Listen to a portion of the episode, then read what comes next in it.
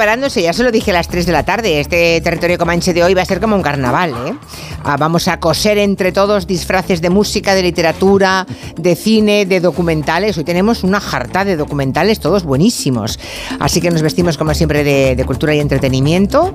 Y empieza esta rúa comanchera con Máximo Pradera, que está en Madrid, pobrecito, más solo que la una. No, no, no, está aquí Santi. Ay, es verdad que está Santi Segurola. Que que me pensaba que encarga- quedaba... me Tengo un que- lío de horas con el Comanche que hoy que no me aclaro. Estaba esperando a Santi Segurola en Barcelona y me acaba de decir eh, Nuria Torreblanca, no, no, está en Madrid. Estuve, estuve el pasado viernes, ¿eh? Sí, O sea estabas que- paseando por una calle por la que yo pasaba en coche. Por la lo calle visto. Buenos Aires. Exactamente. Entonces, yo iba con el coche en dirección contraria a tu marcha de peatón Sí. y te vi, pero un poco eh, en escorzo. Bueno, Escorzo. mm. En escorzo, sí. Digo, ¿y será Segurola? ¿Será Segurola? Entonces, bueno, pues sí, ser- era, ser- él, era él. Puede ser casualidad o llevando gabardina puede ser una cuestión de espionaje también. Yo esa escena es bastante de peli. de Pero iba hablando por teléfono, así que no, nada, ni tocando el claxon te hubieras enterado. Así que nada, no pude, no, no, no pude verte, no pude tocarte. Pero bueno. uh, Y hoy, te, y hoy te esperaba en Barcelona. Entonces me dice Nuria, no, no, está en Madrid. Bueno, vale. El que está en Barcelona es, es Caprile, que llega más tarde. Será en el segundo turno del Comanche. Bueno, Máximo, que estás con Santi Segurola, vale. Estoy, Que- me encarga que os diga que está totalmente agilipollado por un resfriado muy fuerte que tiene. Ya, yo también lo tuve durante cuatro días, todo, todo el fin de semana anterior. No muy sabéis cómo muy estado. medicado. Muy medicado, sí. Ya, ya. Pero con, no es vírico. No, no, ya me he hecho todas las pruebas. Igual que yo. Por haber y estoy No ha salido a nada. Impoluto. A ver si nos vimos y no lo no queremos contar. Ah, ya te digo, Eh, es, es, es, ah. está sabiendo, ¿eh? Está Bueno, Miki verdad. Otero también está preparadísimo ya para su próxima novela que se llama Orquesta. Orquesta, sí, ya, llega. Orquesta. ya suena el tambor. Ya suena la. ¿Cuándo sale? El 4 de abril sale. 4 de abril. Sí. Qué ganas, ¿no? Sí, sí, Qué sí. miedo. Este, sí, bastante, la verdad. Hombre, claro. Después del exitazo de Simón. Sí, este, este mes de febrero estaré haciendo una gira así de libreros y luego cuando, cuando llegue el 4 de abril ya será sin parar los siguientes meses. Luego te nos vas a ir otra vez. una- No, pero porque he comentado que mi compromiso de la merendola del. Comanche es importante y la gran mayoría de viernes están, estaré en Barcelona. Bueno, Nuria Torreblanca es la responsable del We Are the World, al que vamos a dedicar. Qué miedo.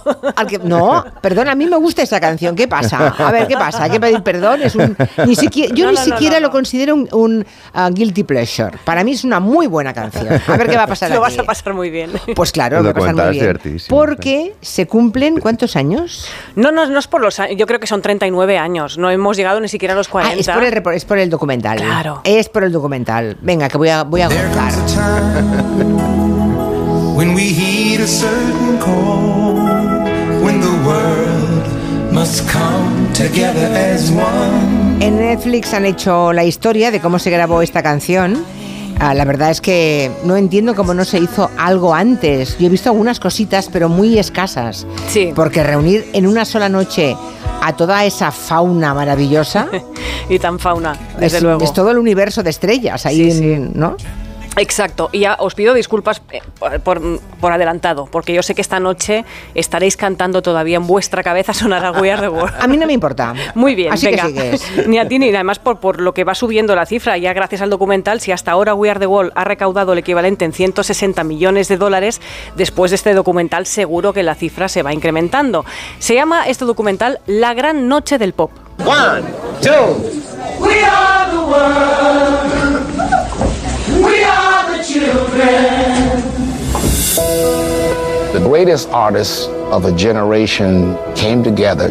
Bob Dylan, Stevie Wonder, Paul Simon, Cindy Lauper, Bette Midler, Billy Joel, Steve Perry, Willie Nelson. I think we have Tina, Sheila E. Diana Ross. Everybody was there. Bueno, pues todo empieza con el manager Ken Kramer, inspirado por el músico y activista Harry Belafonte, que quiere hacer algo para intentar paliar el hambre en África. La campaña se llamaba USA for Africa. Me acuerdo Yo- perfectamente, Yo era sí. pequeña y siempre a esta canción la llamaba USA for Africa. Lo de We Are the World fue más tarde. Eh, Era la canción USA Era- for Africa. Ya era rara de pequeña entonces. Claro, por Claro. Supuesto. esto viene de lejos. Con lo fácil que es We Are the Wall. Va a venir de y ahora. llamarle mm, USA for Africa. USA for Africa. Una canción que además, bueno, pues querían eso, algo que llegase a todo el mundo. Entonces llamaron a Lionel Richie, que accede inmediatamente a esta historia, que se alía con Michael Jackson, que era la época en que estaba en lo más alto del Claro, thriller. claro, claro. De la producción se va a encargar otro, otro grande, Quincy Jones, y bueno, las estrellas que se apuntan al carro en ese momento son Billy Joel, Tina Turner, Stevie Wonder, Huey Lewis, Paul Simon, Diana Ross, Ray Charles, Willie Nelson, Bob Dylan, Steve Perry, Smokey Robinson, Cindy Lauper, Kim Carnes, muchos más. No vamos a decirlos todos. Queda excluida Madonna, Queda excluida que Madonna. estaba en todo lo alto también. ¿eh? Pero ¿por qué? También. Por ¿Pero por Cindy qué Lauper, va? que Porque- es un argumento raro. Pues Ya teníamos Sí. a Cindy Lauper y no... no Sí, ya tenemos ¿Por qué a- no en- fue? entre Cindy y Madonna, va, mejor Cindy. No sé, a alguien le caería mejor Cindy la Lauper por cuota algún chica motivo. moderna la, había- la habían cubierta con, con Cindy Lauper. ¿no? Qué curioso. Hay muchas cosas curiosas en este documental. Claro, ¿cómo juntas a toda esta gente y cómo cuadras esas agendas imposibles? Pues aprovechando que muchos de ellos se juntarían una noche en los premios American Music Awards en Los Ángeles. Y piensan, bueno, en cuanto acabe la gala, los llevamos a todos, los secuestramos a un estudio, que pasen ahí la noche y lo grabamos todo. ¿Qué nos falta? Pues bueno, una canción. Tenemos a Lionel Richie y a Michael Jackson componiendo. Lionel, que nos va, nos va a hablar Lionel, dice, ¿cómo surgió la melodía de We Are the World? Entended el marrón que se nos viene encima. Los American Music Awards son la próxima semana y Quincy no puede hacer absolutamente nada hasta que nosotros no tengamos una canción. No sé cómo pasó a continuación, pero estábamos poseídos, lanzando ideas y todo lo que nos parecía bien. A mí se me ocurrieron unos cuantos acordes.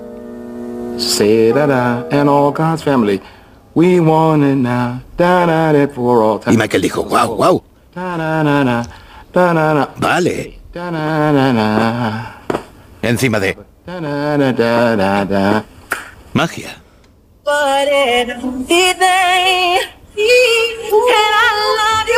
Ahora teníamos una plantilla con balbuceos y sin palabras. Y qué balbuceos, madre mía, porque un balbuceo de Michael Jackson vale por la canción entera, desde luego. Bueno, componer en casa de Michael Jackson, porque allí es donde quedaban Lionel y Michael para componer. En nada, en, un- en menos de una semana, porque como él dice, es que hasta que no esté la canción hecha no la puede arreglar eh, Quincy Jones. Exacto, tienen muy poco tiempo. Componer en casa de Michael no era nada fácil en aquella época porque estaba llena de animales que se peleaban entre ellos. Por ejemplo, el chimpancé Bubbles con una serpiente, por ejemplo, que le pegó el susto del siglo a Lionel Richie, que apareció por una estantería de libros y le pegó un susto que, que casi se muere. Que, que casi se compone encima. Y claro, y Michael es, no, pero si no es animal, Bubbles, no pasa nada. Y Bueno, pues eso era. y tener la canción para pirarse. Claro, claro. Lionel, ¿qué le pasaba? Además, tenía un, componente extra, ¿no? Que era pluriempleado esa noche. Presentaba los premios de esos American Awards y además era ganador de varios premios. O sea, el tío iba para arriba, para abajo sin parar. Y cuando acabase aquello tenía que ir al estudio a grabar We Are the y a organizar un poco la situación, ¿no? Bueno, pues acaba la gala, empieza el desfile de limusinas y hay una persona que ya está preparada en el estudio que es Michael Jackson. La primera persona que apareció aquí fue Michael Jackson. Lo pusimos en medio de la sala. Usamos un micrófono C12. Can we take one? Se tomó su tiempo hasta que se sintió en sintonía con la música. That someone cares. Yo estaba aquí ajustando las luces y Michael Jackson está escuchando y de repente canta. We are the world. We are the children.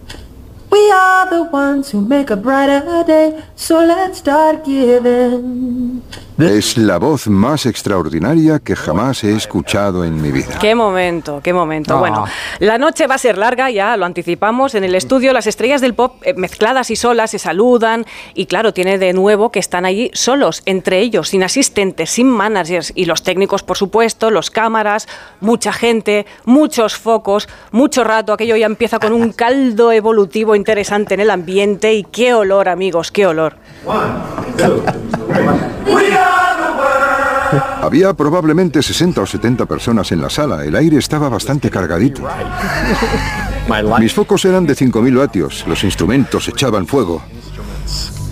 Así que hacía bastante calor. Y eso se sumaba a la tensión. Os está dando ya un poco de bajón, ¿no? De imaginar a todas las estrellas más... Olía, olía a humanidad. A tigre. A humanidad. A A, tigre. humanidad unida. a tigre, el año del tigre. No sé si es por el olor que estaba flotando en el estudio, pero desde hace un rato estamos viendo por ahí al fondo a Bob Dylan, que está bastante incómodo. No habla con nadie, nadie le habla, se diría que su cara podría convertirse en un meme. Ya veremos, no sé, es una idea, ¿no? La gente está cansada, se cometen errores. Por ejemplo, vemos a Diane Warwick que gri- grita delante del micro, que dice, hasta le- los técnicos le hacen broma. Señora, se escucha bien, está gritando. Hombre, aléjate un poquito con esa voz que tienes, Ese ¿no? vozarrón, sí. Claro, y esto pasa varias veces. Del micro de Cindy Lauper también se cuela un sonido extrañísimo que resulta ser sus pendientes y sus collares. El tiqueteo de la, de la, Ah. de la quincalla, vamos a llamarlo así, de la bisutería, pues bueno, provocaba un ruido que hasta que no detectaron qué es lo que estaba pasando, se pasaron un buen rato, ¿no? Te- pues, ta- bueno, no sabía ni dónde entrar ni cómo, el hombre se pone nervioso. Pero bueno, al final la cosa parece que va avanzando y por un momento Quincy Jones tiene el detalle de agradecer este encuentro a la persona que casi empezó toda esta historia, que es Harry Belafonte. Y entonces de repente sucede algo extraordinario.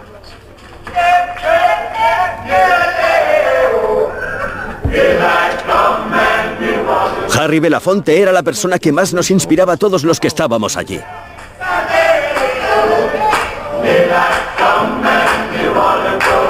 Al Jarreau empezó a cantar la canción de Harry Belafonte y de repente todos los demás se unieron. Menudo homenaje. Hombre, Es que fue idea suya, claro, fue Claro, fue idea. claro. sí, Menudo sí. homenajón. Un gran homenaje, pero sí, sí, mucho banana boat y mucho rollo, pero aquí la gente empieza a tener hambre, que no saben. Ya vemos a Tina Turner que está pensando a quién comerse en cualquier momento y alguien trae comida para todos. La gente tenía hambre. Todo el mundo pidió pollo y gofres en rosco. Y nunca he visto a nadie comer el pollo mejor que Lionel Richie. Abarre hasta el último huesecillo. Lo chupetea, lo roe y los coloca muy bien unos encima de otros, de modo que cuando termina tiene un montoncillo de huesos perfectamente apilados. Y le dije, tío, no he visto a nadie comer el pollo mejor que tú. Increíble, Lionel Richie.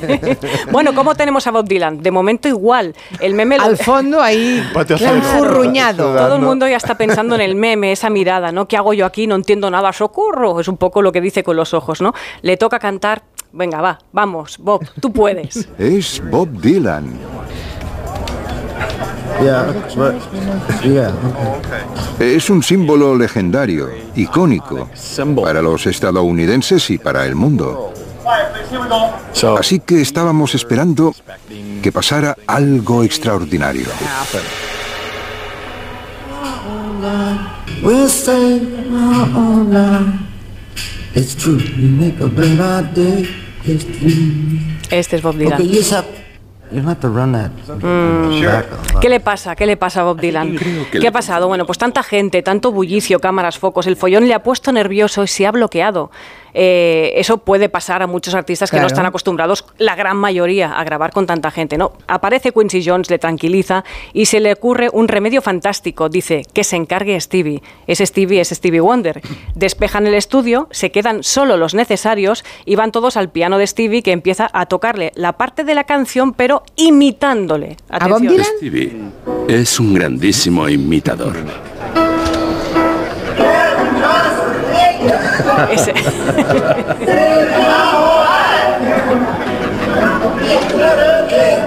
Stevie lo cantó imitando la voz de Dylan.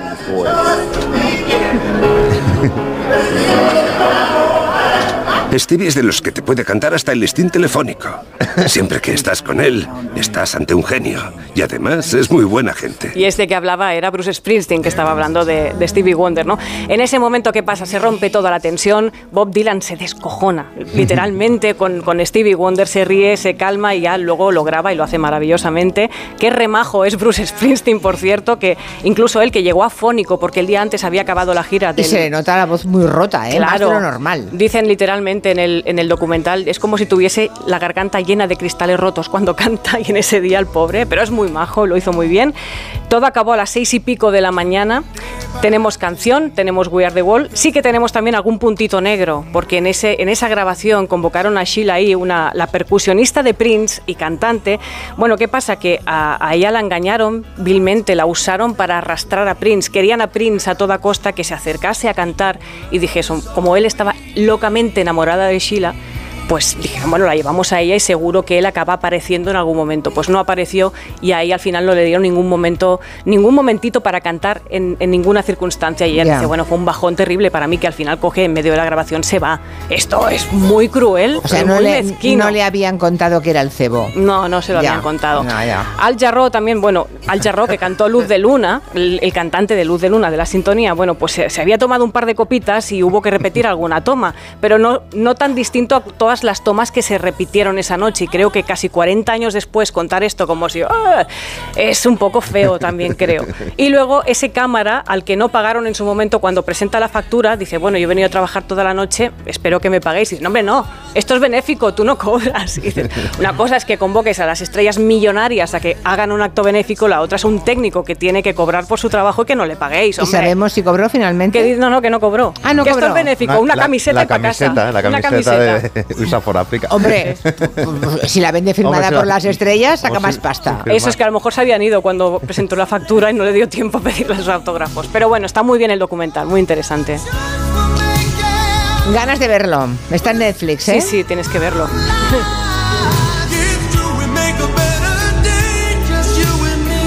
Siguiendo la estela de ese documental de We Are the Wall, Máximo Pradera ha recordado que la canción tuvo pues algunas parodias, ¿no? Alguna de ellas sonrojante.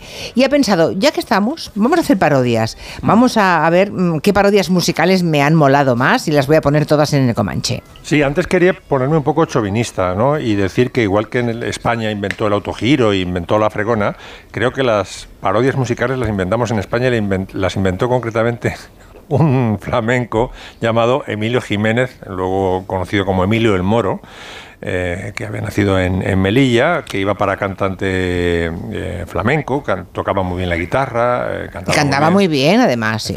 Un día le dio por cantar el flamenco al estilo árabe, en plan muezzin, "Ashhadu Allahu Akbar", y todo el mundo se rió. Y entonces dijo, pues esto es lo mío. Entonces se puso una chilaba, se colocó el, gorrito este rojo, el, eh, el gorrito de moro, y se fue a Madrid y arrasó durante dos décadas, no os exagero, o sea, entre los años 50 y 60 alcanzó una popularidad pues como la que tuvo Pajares en los años 80 o Antonio Zores, por ejemplo, cuando salía en el 1, 2, 3, arrasaba Emilio el Moro. Luego eh, empezó a decaer su popularidad, ¿no? Y hacía cosas y dices, hombre, esto ya ha pasado un poco de moda. Pero claro, era el único humor posible en los años 50 y 60 con Franco, ¿no? Eh, esta parodia, por ejemplo, de Mi carro de Manolo Escobar con mi suegra. Con todo cariño este disco a toda la suegra de España para que se acaben las hostilidades con los yernos que son los sacrificados. Un poquito de piedad, por favor. Mi suegra me la robaron estando de romería. Entre cuatro la amarraron porque la fiera dormía. ¿Dónde estará mi suegra? ¿Dónde estará mi suegra? ¿Dónde estará mi suegra? ¿Dónde estará mi suegra? Un genio, un genio del Sí. que han mamado, por ejemplo, Millán de Martes y Trece le ha, le ha imitado cosas a Emilio el Moro. Era muy potente además su presencia escénica porque tenía una cara muy expresiva, sabía cómo utilizar los ojos, la boca, eh, el cuerpo y realmente era una superpotencia musical. Bueno, antes de... Espera que aquí hay un oyente que dice si el doblaje del documental de We Are the Wall eras tú. Yo creo que es el primer doblaje que entra en años que no es mío. sí, es verdad. Bueno, sigamos. Bueno, eh, ah, no, antes de entrar en las parodias propiamente dichas de mm, We Are the World, vamos a comentar, mm, por expreso encargo de Nuria Torreblanca, una versión que casi parece una parodia de lo acaramelada que es. Es asqueroso. Es una versión que se hizo, eh, se llama Somos el Mundo, se hizo en 2010 eh, por el terremoto de Haití, con la misma base musical de We Are the World, y empezaron a meter artistas latinos y quedó una cosa tan empalagosa que yo pagaría, o sea, Somos el Mundo recaudaría fondos míos, pero por no escuchar esta canción. Mira, sí, ahí está. El día llegó. Juanes. No hay momento que perder. Hay que buscar unir el mundo de una vez. Ricky Martin. Como temas diabetes. Sí, sí, total. Un nuevo amanecer. Hay que ayudar. Tenemos el Todo así. Vicente Fernández, en fin, es, es, es tremendo. No me acordaba de esta canción. de de Luis Haití, no me Miguel, que pega un grito. Gracias a Dios. Humano. Tremendo, tremendo.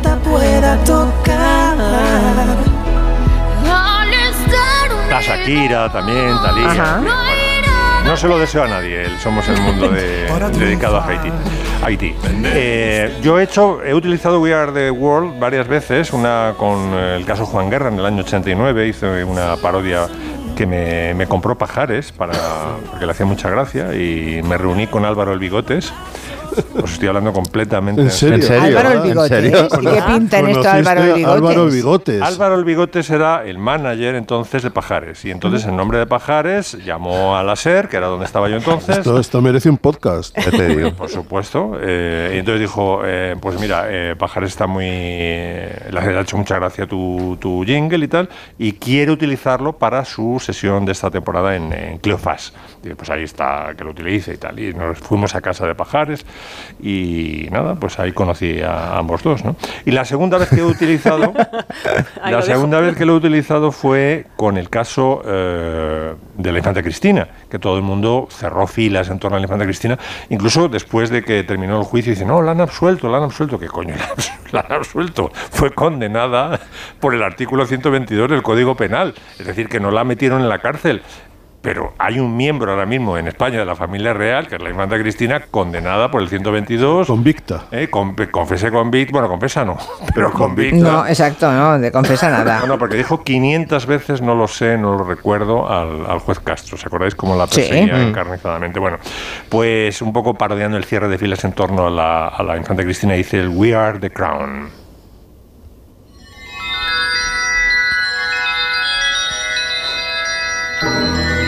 We are the Infanta.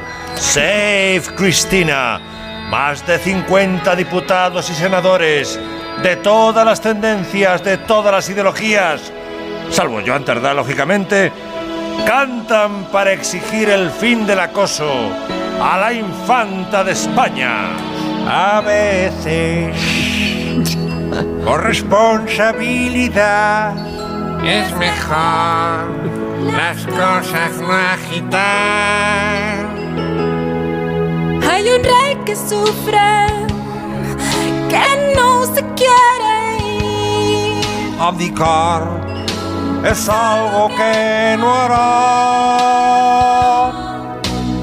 Somos muy malos y nos gusta criticar, ensañarnos con la familia real. Pero es nuestro monarca, el caudillo lo nombró. y por eso lo tenemos que aceptar. Que viva el rey, que viva el rey y su Benjamina. Bueno, sigamos que nos quedamos sin tiempo. Una, Menuda- su- una superpotencia Sí, sí, sí. eh, nacional en parodias musicales es el programa Polonia en TV3. Sí. En el resto de España, como todo es en catalán, pues no, quizá no es tan conocido, pero en Cataluña desde luego lo sigue todo el mundo. Y Ha puesto Monegal la que han dedicado esta semana de la zorra. la zorra, sí, la fa- facha, ¿no? Facha, sí, sí, la han convertido en facha, sí, sí. Sí, pues eh, hicieron una memorable donde cantaba la, la estrella era el príncipe, el rey ya Felipe VI, dedicada a su padre el emérito y sus tejemanejes fiscales. Un fuerte aplauso para Rigoberto Borboni. Has ido huyendo de la fiscalía. Hazme un favor, no me compliques más la vida. Y ahí estás bien. A ti que tienes siempre un ave llevado comisión por tantas guerras. Escúchame, papá, papá, papá, no vuelvas por acá, vas con la chorra fuera, por roja. Vale, ya está. El ay papá de Polonia, madre mía. Los Madre morancos, mía. los morancos hay gente a la, la que no le hace gracia. A mí me hace gracia casi todo lo que hacen los morancos. Eh, cuando tuvimos aquellas subidas de la luz terribles en marzo de 2022 que nos recomendaban eh, planchar de noche, ¿os acordáis? De madrugada, poner la lavadora, a las de la mañana. Sí, sí, sí. todavía funciona, ¿eh? No, no, no, no, no. Hay gente que lo sigue haciendo y lo que no sabe es que mm, en este tiempo en que las energías renovables, por ejemplo, la solar, es durante el día cuando es más barato. Es al revés ahora. Es al revés, ¿eh? Vale. Pues cogieron los morancos el Want to Break Free y le dedicaron una canción a Pedro Sánchez. Me quiero morir. Me quiero morir. Las dos la mañana y planchando. Esto no está eso para mí. Yo quiero dormir. Oh, y Pedro no baja la luz. Y dentro del Y mismo vídeo, sí. dentro del mismo vídeo paródico, pues terminamos con, con ellos enlazaban, siempre con la crítica a las eléctricas, con otra canción muy famosa de Queen que era, es el We Will Rock You. Se nos sale el corazón y ninguna de las dos quiere abrir el facturón y ver la cantidad. Pero yo le echo valor, lo abro del tirón. Mi madre ve mi cara y me pregunta con terror. ¿Cuánto hemos pagado? ¿Cuánto hemos pagado? Tremendo. Me ha encantado. No lo había oído. Son geniales los morancos. Sí, bueno, hacemos una pausa y vamos a por Tino Casal, que también hay reportaje, ¿no? Hay documental, serie. Hay documental sobre el gran Tino Casal. De 3 a 7, Gelo. Con Julia Otero.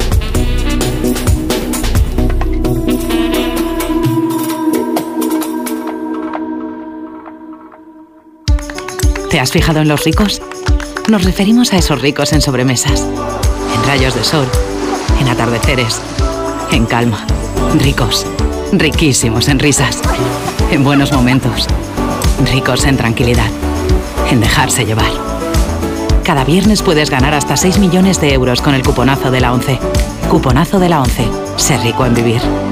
A todos los que jugáis a la 11, bien jugado. Juega responsablemente y solo si eres mayor de edad. Tengo la memoria fatal, se me olvida todo. Si te falla la memoria, toma de Memory. De Memory con vitamina B5 contribuye al rendimiento intelectual. Y ahora para los más mayores, de Memory Senior de Pharma OTC.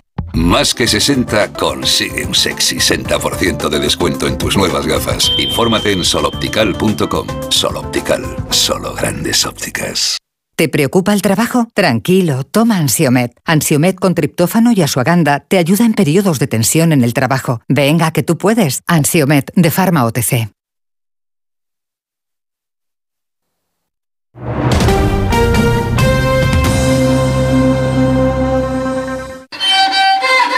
Cada vez más naranjas saben así, porque no todas reciben el cariño de una familia.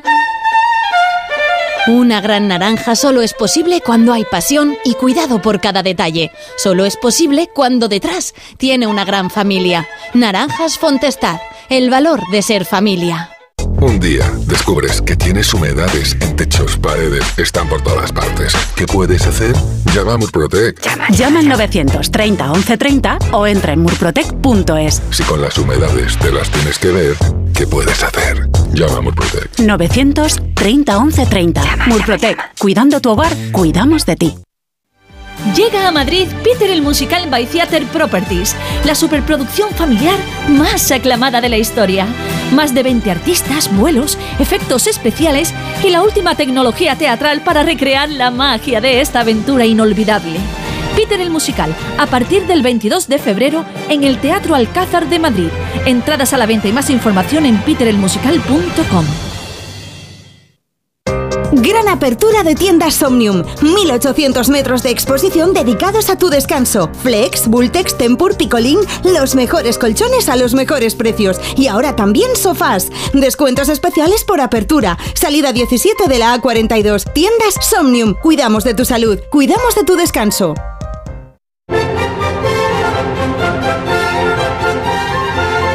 La Sinfonía Pastoral de Beethoven con Andrés Orozco Estrada y la SWR Stuttgart. Miércoles 14 de febrero en el Auditorio Nacional. Entradas en la filarmónica.es.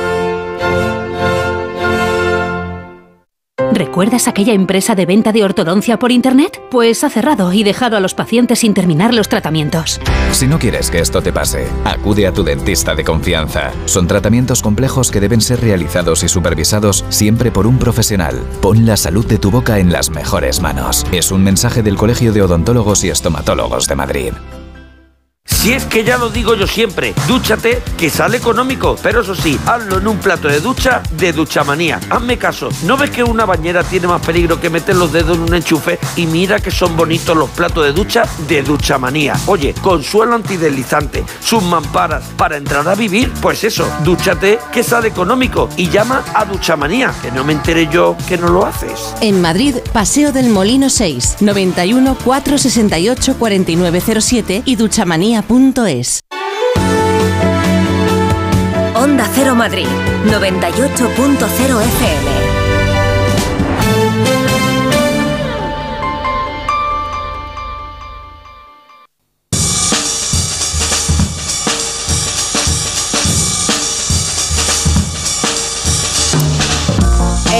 En A3 Player tenemos un montón de series, un montón de docuseries muy interesantes para ver.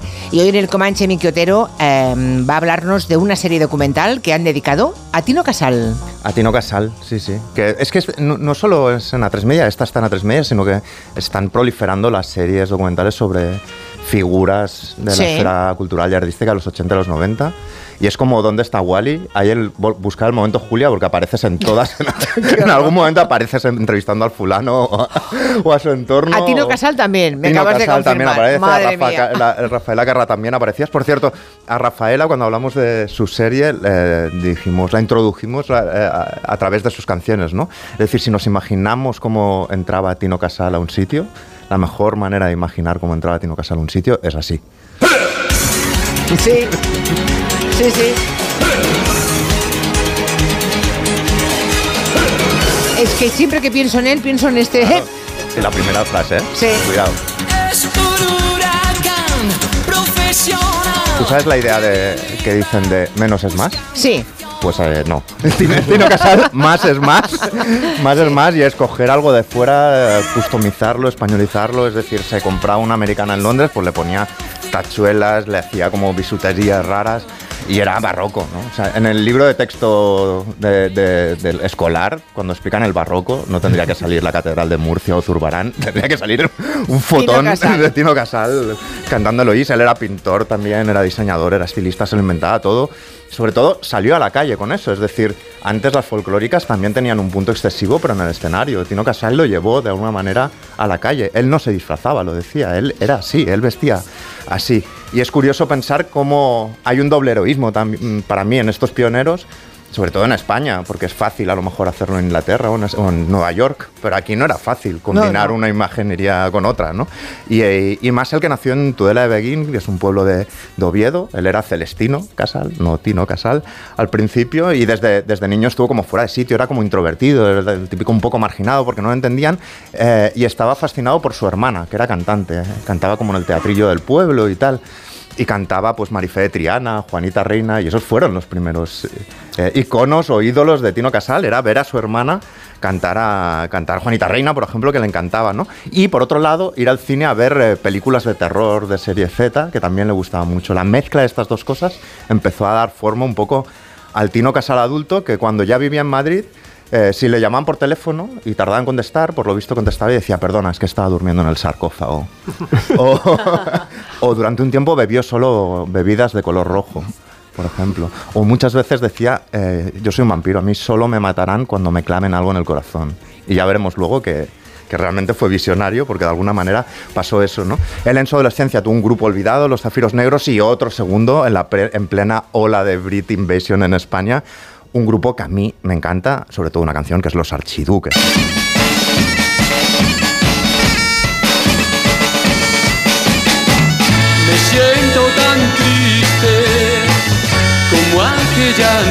Lamento de gaitas de los archiduques. Ah, pero es que esto no es Tino Casal. Es- bueno, idea- él- él no, no, cantaba, claro. claro, Sí, sí, pero la idea que tenemos de él no se parece en nada Pero a esto. fíjate que ahora se está reivindicando la mezcla de pop y folclore. Sí, Rodrigo pero ahora- Cuevas, los Cubero, las Fanchugueiras, etcétera. Esto es año 67 y está totalmente empastado las dos tradiciones y queda súper bien, ¿no? Él ya como joven tenía una amiga barra novia barra lo que Led sea. Zeppelin, Led Zeppelin lo, lo hizo un poco después. O sea, que él se adelantó a, Claro, él se adelantó a muchos que tuvieron éxito fuera. En- en- cuando empezó a llegar a Madrid tenía una amiga que se llamaba, amiga novia, que se llamaba Pepa, Pepa Ojanguren o algo así, que era como la más moderna del mundo, la que lo llevaba a Londres porque era profesora de inglés y en Londres empiezan a descubrir pues todo lo que había ahí. David Bowie, por ejemplo.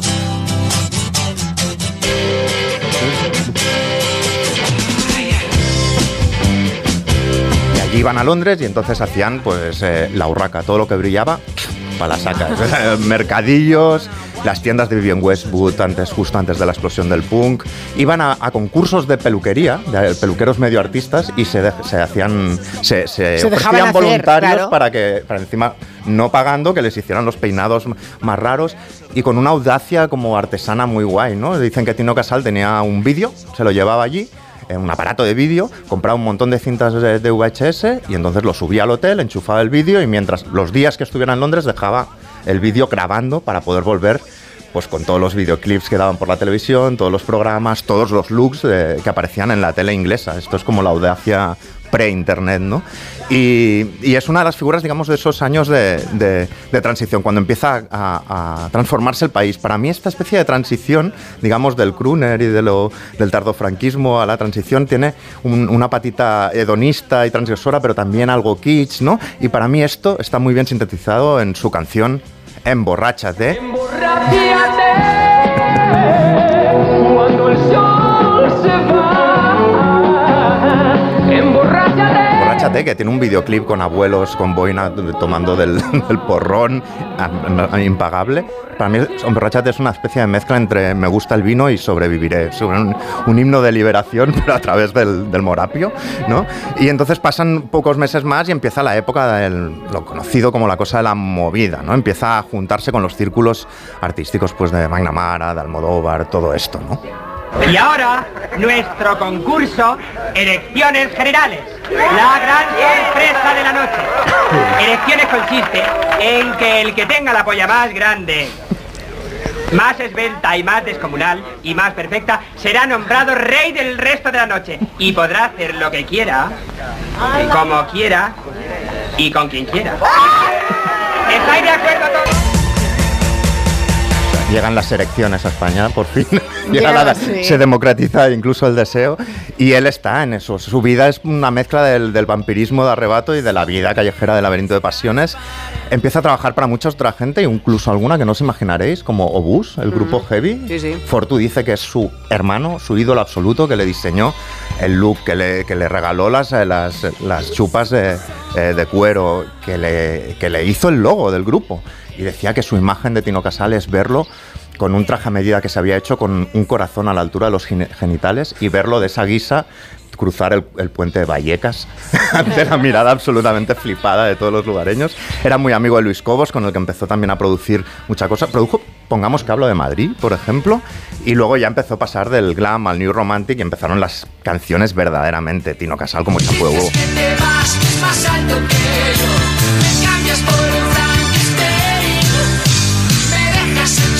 Que dicen que iba un poco dedicada, me dejas por un Frankenstein, a Almodóvar y McNamara, se decía un poco todo eso. Y bueno, empiezan como todos los, todos los temas de Tino Casal, ese imaginario que mezcla la cultura pop de la tele con la literatura gótica, ¿no? Por ejemplo, tenemos esta serie muy famosa, Hombre. Samantha. que procesada por Tino Casal podría acabar en un temazo como este.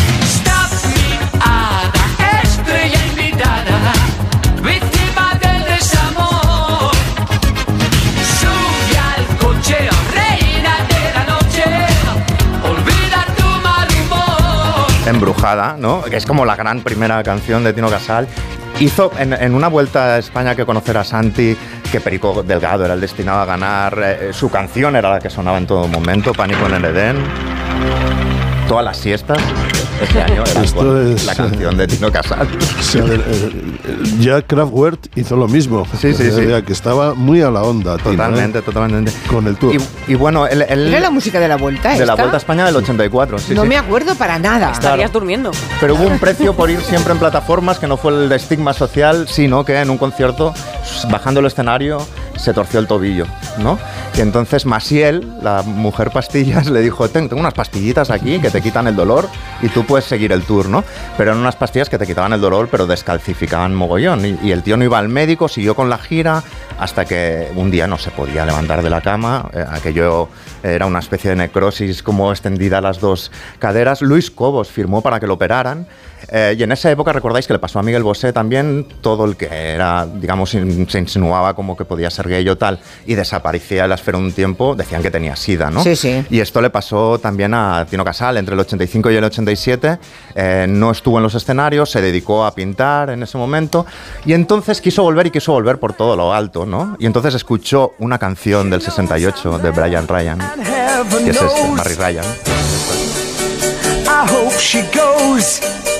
Ella era bastante arriba la canción, él quería volver con un grito. Yo creo que quien mejor puede introducir esta canción son las hermanas de Tino Casal desde su casa de Tudela de Beguín. Eloís, Eloís. Me pareció una canción Es tremenda. que él dijo, ahora voy a dar el golpe porque no me voy a quedar así. La canción esa fue un pelotazo tremendo. Fue un pelotazo tremendo.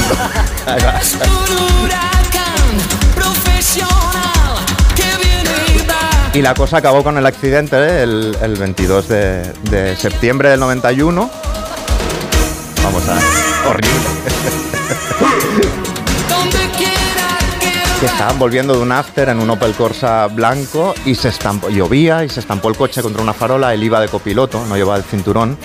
¿Y cómo falleció? Pues porque una costilla se le clavó en el corazón y eso fue la causa de su muerte, que era lo que él había avanzado. Soy un vampiro, solo me matará algo que me atraviese el corazón. ¡Qué horror! Profecía autocumplida.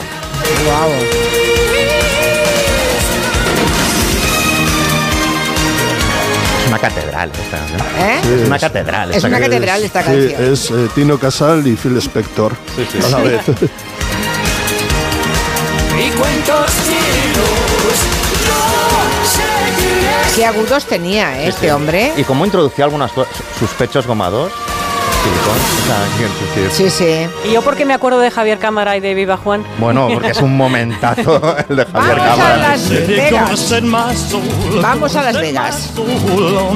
Que el domingo empieza la Super Bowl y Santi Segurola... Y acaba. Bueno, ya empieza y acaba, bueno, eso. Tiene lugar la Super Bowl, digamos. Sí. Y mm, Santi ya saben que abre siempre la mirada y no hablamos solamente de deporte. Es quizá lo que menos importa aquí. Importa el fenómeno social, el político y el económico, sobre todo. Bueno, a los apasionados del fútbol americano, que en España hay unos cuantos, ¿eh? porque son muchos años ya de transmisiones de fútbol americano, primero en Canal Plus, luego en Movistar Plus y ahora incluso en Dazón. Eh, y hay una pequeña corte, voy a hacer pequeña, desde luego no es eh, uno de los deportes más populares, pero los que son fanáticos de la NFL, del fútbol americano, lo son de verdad. Y claro, esta Llegamos aquí a Las Vegas, la Super Bowl 53, es decir, las 53 ediciones, empezaron en los años 60 y ha ido creciendo, bueno, en realidad ya no puede crecer más, es una barbaridad, es un, un ya no se sabe si la Super Bowl es eh, un festejo de la testosterona americana o es eh, o el partido es una excusa para que todo tipo de, de derroches, de derroches económicos, de derroches eh, publicitarios, de derroches de dinero, de apuestas, de todo, elijan este, este partido para que se sublime una especie de santificación pagana ¿no? de, del deporte. Bueno, el partido en sí es Kansas City, los Chips, frente a San Francisco 49ers. Dos, eh, los 49ers aquí en España tenían mucho seguimiento y, en, eh, y los Chiefs es uno, quizá el mejor equipo de los últimos 6-7 años con eh, dos quarterbacks, eh, Patrick Mahomes, que es un genio, y el pequeño, bueno, pequeño, sí, pequeño quarterback de, de San Francisco que le llaman, le llaman Mister Irrelevante. ¿Y por qué es misterio irrelevante? Porque le eligieron en el último número del draft, es decir, en las, eh, para los profesionales, los equipos profesionales eligen los mejores jugadores universitarios cada año Mm. y delante de este hombre hubo 260 y tantos. Y eh, claro, nadie pensaba que Brock Purdy iba a ser el que iba a dirigir a los 49ers, pero esto, el deporte, y sobre todo en Estados Unidos, tiene estas cosas. De repente te aparece el héroe inesperado. Bueno, eso es lo que se refiere al deporte. Lo que se refiere al otro, cada entrada, el promedio de, cada entrada cuesta 9.000 euros. ¿eh? O sea, no es ninguna tontería. No hay sitio en los parkings de aviones privados en Las Vegas porque ya están todos, están todos ocupados, han llegado y no hay manera de aterrizar allí. Tendrán que aterrizar en el- la, la pista pública, pero eh, el, el colapso es enorme. Eh, cada anuncio de 30 segundos eh, pues cuesta 7 millones de, dólares. 7 millones de dólares. Exactamente. Hay que decir que eh, entrar en, en ese en ese bloque publicitario luego por lo visto le rinde beneficios a los que a los que entran ahí. Habrá una actuación como siempre y esta esta vez es de Usher que es un rapero eh, y que por lo visto eh, no le iba muy bien en los últimos 10 años, pero se ha instalado en Las Vegas y como las Kardashian suelen acudir a verla, pues ahí le tenemos a ser eh, sucediendo a, a Rihanna, que el año pasado fue la que se ocupó de, de la fiesta del medio, que es muy importante para, para que las carreras de los músicos, de los artistas, se crezcan, se relancen o alcancen una dimensión nueva. Evidentemente este partido está presidido por el romance, el romance Hombre, esa- esa- esa- Taylor Swift, ah. eh, Travis Kelce. Travis Kelce es eh, el, un- un- el- el destinatario de casi siempre de los pases de Patrick Mahomes. Es quizá el mejor jugador en su puesto, pero claro, eh, está con esta relación con Taylor Swift ha modificado todo lo que se pensaba del fútbol americano hasta el punto de que hasta los especialistas, los más puristas del fútbol americano, dicen que ya está bien de Taylor Swift, que se está comiendo a la NFL y a la Super Bowl. Y algo de verdad hay. El hecho es que ese mismo día, bueno, un 24 horas antes, eh, Taylor tiene un concierto en, en Tokio y eh, no se sabe si acudirá a la Super Bowl. La- los republicanos, los trumpistas, la ultraderecha teme además que vaya Taylor Swift, que es demócrata, y que anuncie su apoyo a, a- a Joe Biden. No, no va a ocurrir. Pero bueno, como Estados Unidos ha vuelto paranoico total, estas cosas eh, pues distraen todavía. O sea que los más. republicanos la han emprendido contra Taylor bueno, Swift. como que la han emprendido, han empezado O sea, odian a una- Taylor Swift. La odian con toda su alma, pero empezando por Trump. ¿eh? Ya, Todo. ya. Y bueno, pero lo que pasa es que al final estamos hablando de Taylor Swift y sus 500 millones de seguidores en, la re- en las redes sociales. O sea que no, no es ninguna tontería. El caso es que este partido eh, que se juega en Las Vegas, donde habrá menos gente o poca gente eh, pagando las entradas del, del aficionado eh, que se sienta a las gradas, porque no hay muchas, casi todos son palcos VIPs. Entonces, todo ¿Cuánto está debe costar? ¿Cuánto debe costar un palco VIP? ¿O eh, están invitados? no, no, no.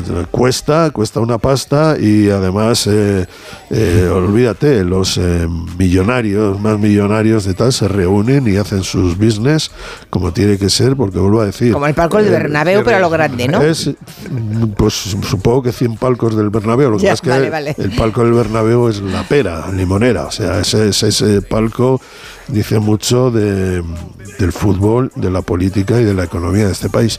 Bueno, en cualquier caso, a decir, yo ya me confundo, no sé muy bien si es el, eh, el- qué es lo que me interesa, ¿no? Si el partido que me interesa, porque he visto ya muchos y me lo paso muy bien, o todo ese despliegue que hay alrededor de, del partido. El caso es que es el gran acontecimiento del domingo, digamos que es eh, como el día de acción de gracias, o más, porque es así. Y alrededor, en, luego en Estados Unidos, pues todos se prepararán la barbacoa viendo el, el Mm. partido en la televisión y tan contentos y volveremos a Trump y Biden como tiene que ser.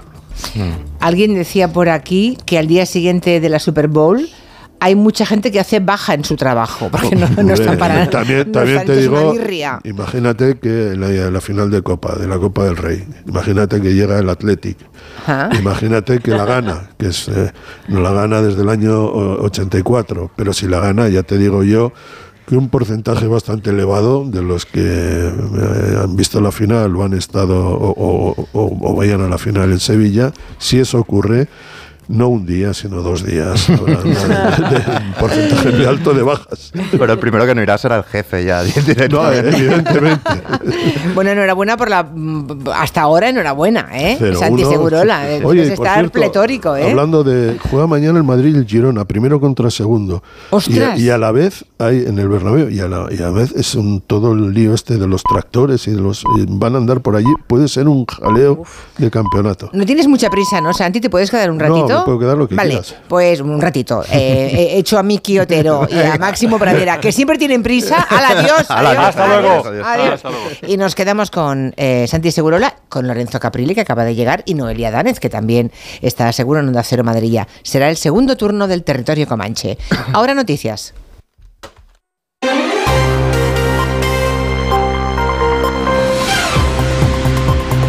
Noticias en Onda Cero.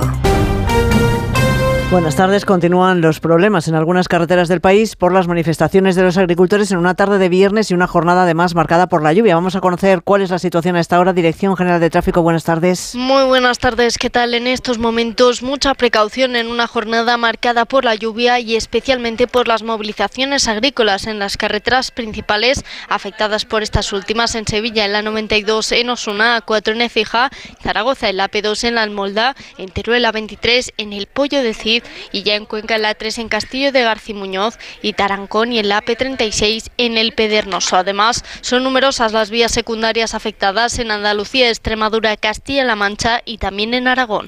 En Castilla y León, la Guardia Civil mantiene retenidas varias columnas de tractores en diferentes puntos en torno a la capital, donde mañana se va a celebrar la gala de los Goya. El subdelegado del Gobierno, Jacinto Canales, explicaba que habrá un despliegue de más de 1.300 agentes para evitar cualquier intento de boicot. Mañana tenemos un acontecimiento muy importante Valladolid. Vienen 4.000 visitantes al tema de los Goya y hay convocada una manifestación en regla, bien comunicada, con todos los términos, que prevé 30.000 manifestantes.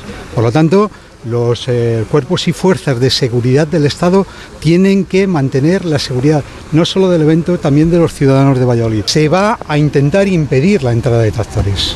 En Asturias, la noticia es que los agricultores han puesto fin a la protesta, una decisión adoptada tras la reunión que han mantenido a primera hora de la tarde con representantes del Gobierno del Principado. Redacción en Oviedo, Arturo Tellez. Hay acuerdo en cuestiones como que se cobrará la PAC este mes al 90% y el año que viene se adelantarán las inspecciones y que en máximo de 90 días se cobrarán los daños de lobo. Mereció la pena, dicen Borja Fernández de Ura y Fernando Marrón de Usaga. Eh, esto marca un antes y un después. eh, es histórico lo que pasó en Asturias. Nunca eh, ni se había doblegado la consejería ni había pasado lo que pasó de quedar los tractores en Oviedo. Eh, la verdad es que el movimiento todo que se generó es una pena tener que haber llegado a todo esto. En todo caso, el Gobierno del Principado indica que el programa de fondo es en Bruselas, donde se debe hacer una transición ecológica de manera pactada y no cargar con más burocracia al sector. Satisfacción entre los consejeros de Sanidad de las comunidades autónomas tras la reunión del Consejo Interterritorial de Salud porque se comparten preocupaciones y diagnósticos sobre la situación de la atención primaria. Los consejeros salen con el compromiso del Ministerio de revisar los criterios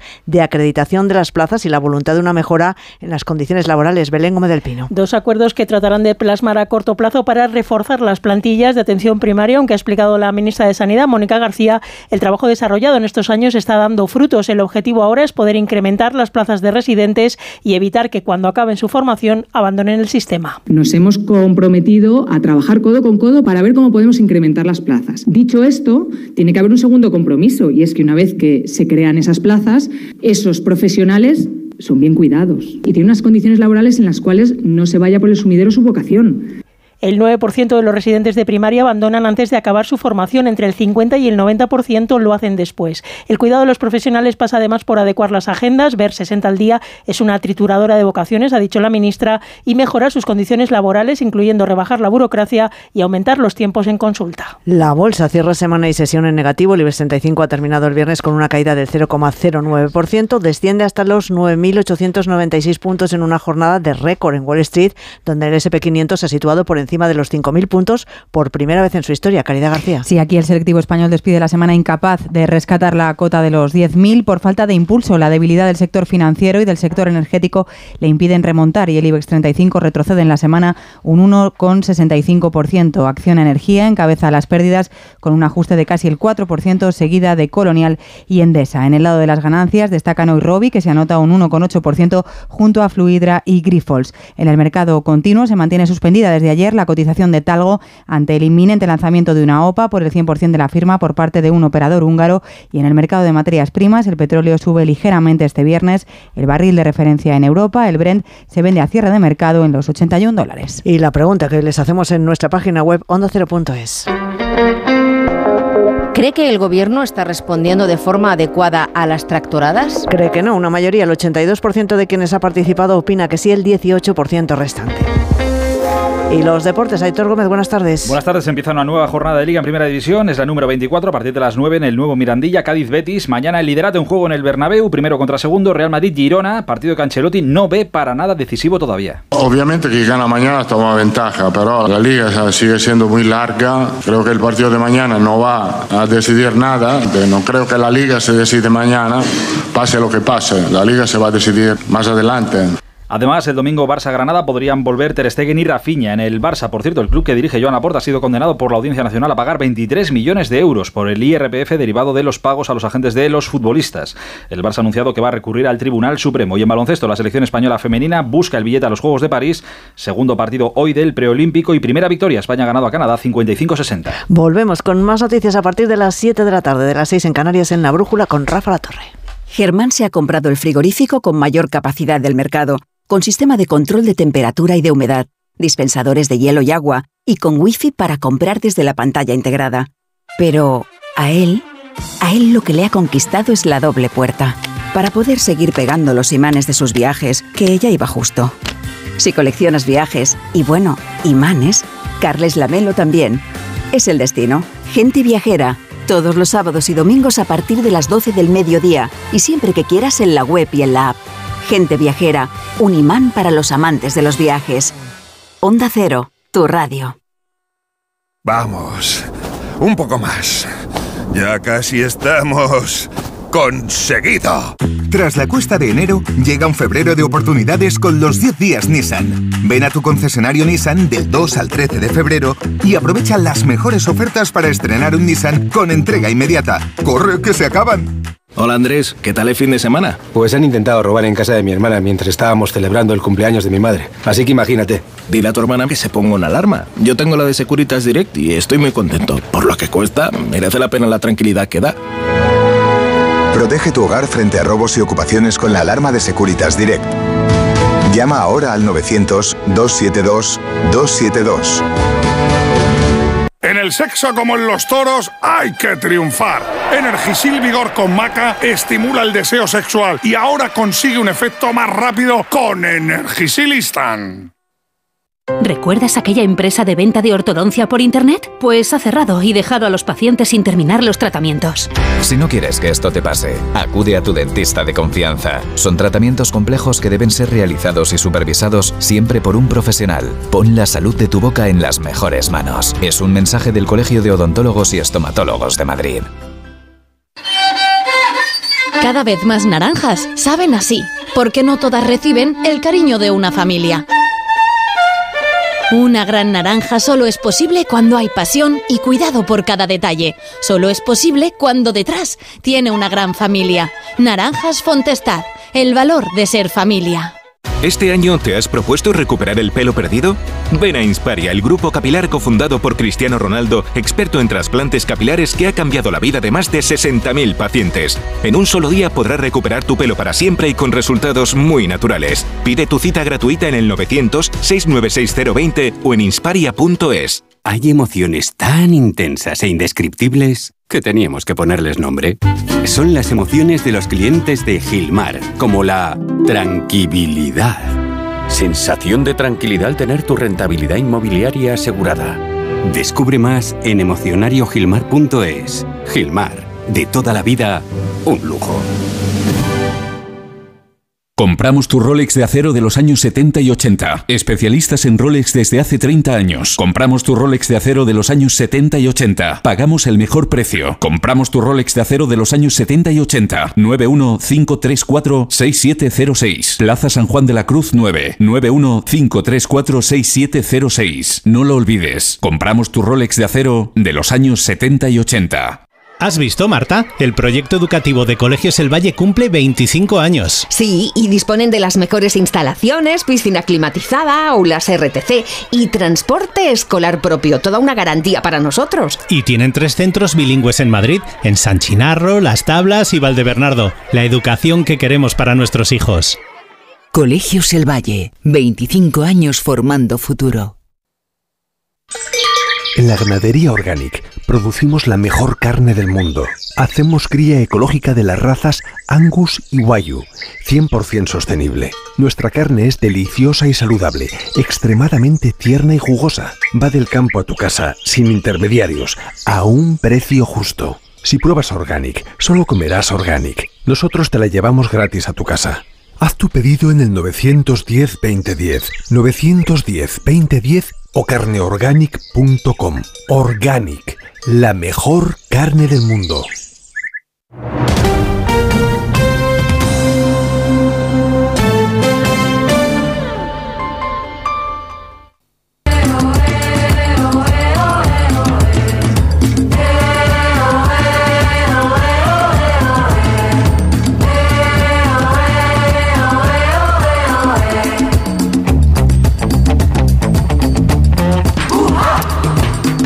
Vamos a empezar la segunda hora. No me, no me, no me pongas más palmeritas delante, Caprile. No, no, es que. No, está cerrado el micrófono. ¿Ahora qué ha pasado con ese micrófono? ¿Está cerrado? Está cerrado. Ahí, ahora. Que son de escriba, Julia. Que es monumento Los micrófonos, nacional. los micrófonos también parecen de chocolate a veces.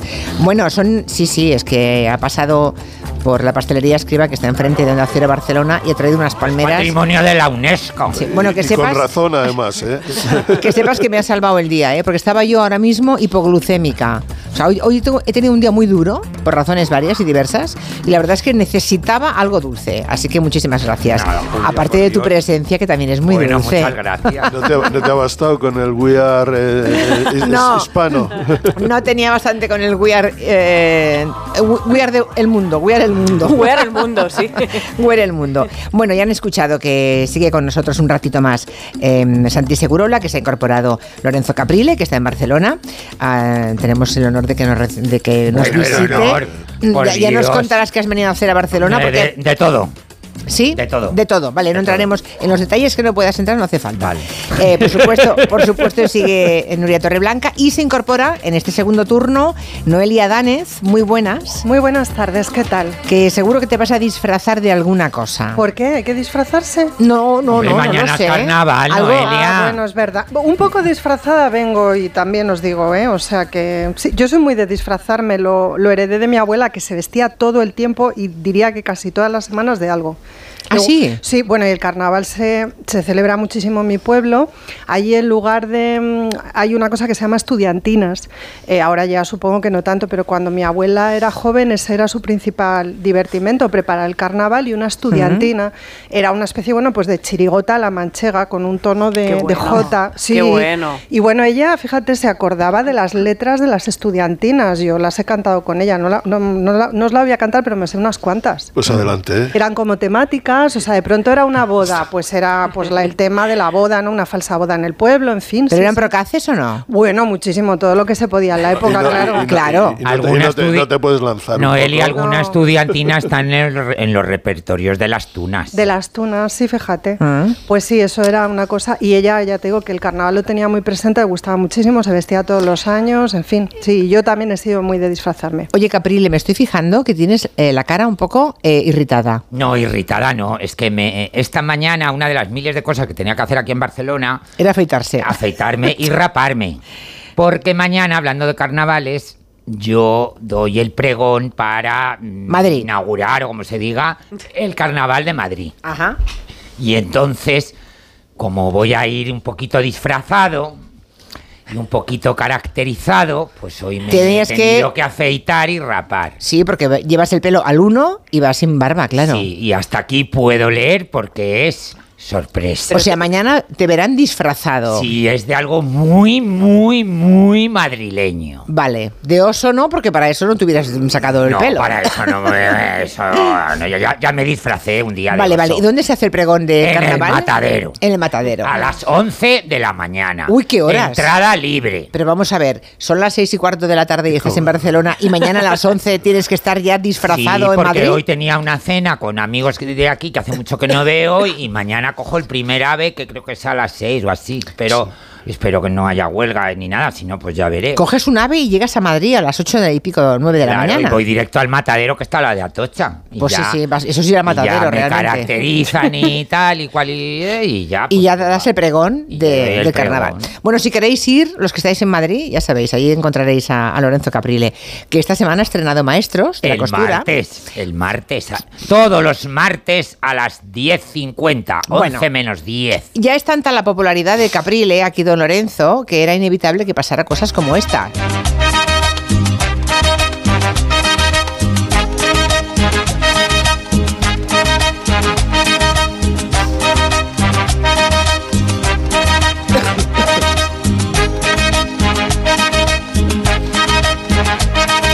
Bueno, hoy va a hablarnos Santi Segurola ah, de algo antes de que se marche, de algo que afecta negativamente al deporte español, que es el dopaje. Porque ha ocurrido que Mokatir, que es un atleta español eh, Muy bueno. muy bueno, de origen marroquí, ¿no? Pero es español. Sí, ¿eh? Es español. él nació en Marruecos, pero a los cinco años eh, se, trasladó a Mula, que es un pueblo de, de Murcia, y eh, digamos que es uno de los tres o cuatro mejores mediofondistas de- del mundo. Fue subcampeón mundial eh, el, pasado, el pasado año en, en los 5.000 metros. Y también tiene una, un marcón, eso que se llama marcón en los 1500, con una marca que, es, eh, solo habrá 10 en la historia, 12 que la han superado. El problema que tiene Katir es que mm, ha sido suspendido eh, por, por la Agencia Mundial Antidopaje porque no, no ha cumplido con el protocolo que tiene que cumplir y es eh, en tres eh, ocasiones dar aviso de dónde estaba cuando la gente del AMA le fueran a hacer el control eh, de turno, ¿no? Que esto es, lo- los atletas tienen que avisar siempre, decir dónde van a estar para que eh, se les pueda practicar este, este test. Eh, es bastante habitual en este eh, digamos, terreno gris que es el de- del, del dopaje, no dopaje, que muchos atletas digan que se han olvidado, que no sé, que no sé cuántos y tal. En cualquier caso, eh, ahora mismo está fuera de juego eh, Katir, que era una esperanza clarísima para el deporte español, para el atletismo español en los Juegos de París. Los Juegos de París, claro, es- son el año claro. que viene. Entonces, eh, él dice que, bueno, que es que el sistema no, no funcionaba, que no sé qué, que no sé cuánto. Puede que tenga razón, hay que hablar de presunción de inocencia. Él, eh, digamos, ha hecho una réplica eh, legal y veremos en qué termina esto. Pero todo esto sucede cuando la Agencia Mundial Antidopaje ha advertido por enésima vez que España no cumple o no cumple como tiene que cumplir con todos los trámites del, el- del dopaje. Y esto, ¿qué es lo que sucede? Que esto viene de lejos, desde hace 20, 20 años, más, yo diría, ya desde el siglo pasado, hay una sensación de que España no es rigurosa en el control del dopaje y que incluso gente que no tiene que no debería tener mala fama por esto, se ve afectado por esta visión que se tiene de España de ser poco rigurosa, de ser permisiva, de trampear con el dopaje. Luego, claro, vemos las eh, portadas del equipo, por ejemplo, con respecto a Nadal y compañía, que generan aquí una eh, hiperventilación nacionalista y tal, pero la realidad es que España eh, ya con la operación Puerto y todo esto, ha Sí. sido muy laxa, muy, muy laxa, y eh, pues se ha llegado a casos en donde, por ejemplo, el presidente del gobierno, Zapatero y el jefe de la oposición, Rajoy, y el de la Audiencia Nacional, me parece que era Clemente Auger, entonces eh, antes de que se emitiera el dictamen de, de la Federación Española de Ciclismo sobre la famosa chuleta eh, de, con clenbuterol de eh, contador, pues salieran ya en defensa de- del, del ciclista. Digamos que eh, la, la sensación es que España no está, no queda bien en esta historia y que eh, justamente a nada, a cinco meses de, de los Juegos Olímpicos, digamos, el panorama se ensombrece una vez más. Y yo creo que sería bueno que nos dejáramos de actitudes nacionalistas de, o de pensar que hay conspiraciones contra nuestro país y asumir que algo no se está haciendo bien desde hace mucho tiempo. Bueno, ah, yo, yo sí, sí, sí que recuerdo mm, alguna vez que alguna declaración de, de algún francés en respecto a, a Rafa Nadal, que, se armó la marimorena aquí, vamos, lo encajamos No, como como- si sí, nos... sí, como si fuera la- otra vez estuviéramos en la guerra de la independencia. Sí, no como si fuera lo del otro día Segolén, Segolén Royal con el tema de los tomates, ¿eh? No, claro, es una que- respuesta patria así muy Recordad exacerbada. el caso de Marta Domínguez. eh, Marta También, Domínguez, que también, era ¿m? la gran figura Mm. de tal, y llegó a ser y tal, y de repente participó además en la ley en la que también se miraba y resulta que salió absolutamente trasquilada porque Sí. había participado en ese engorro que es Mm. eh, pues drogarse, así de claro, Sí, sí. doparse, que es una, un- una trampa que algunos eh, yo creo que en algunos sectores hasta se, se protege y en otros se alienta, porque es que todo el mundo lo hace. Bueno, pues yo creo que eso está muy mal. Hay reglas que hay que cumplir. Ah, Perdón, caray. Parece que estaba esperando para puntuar con una tos el, el final de... Bienvenida al club.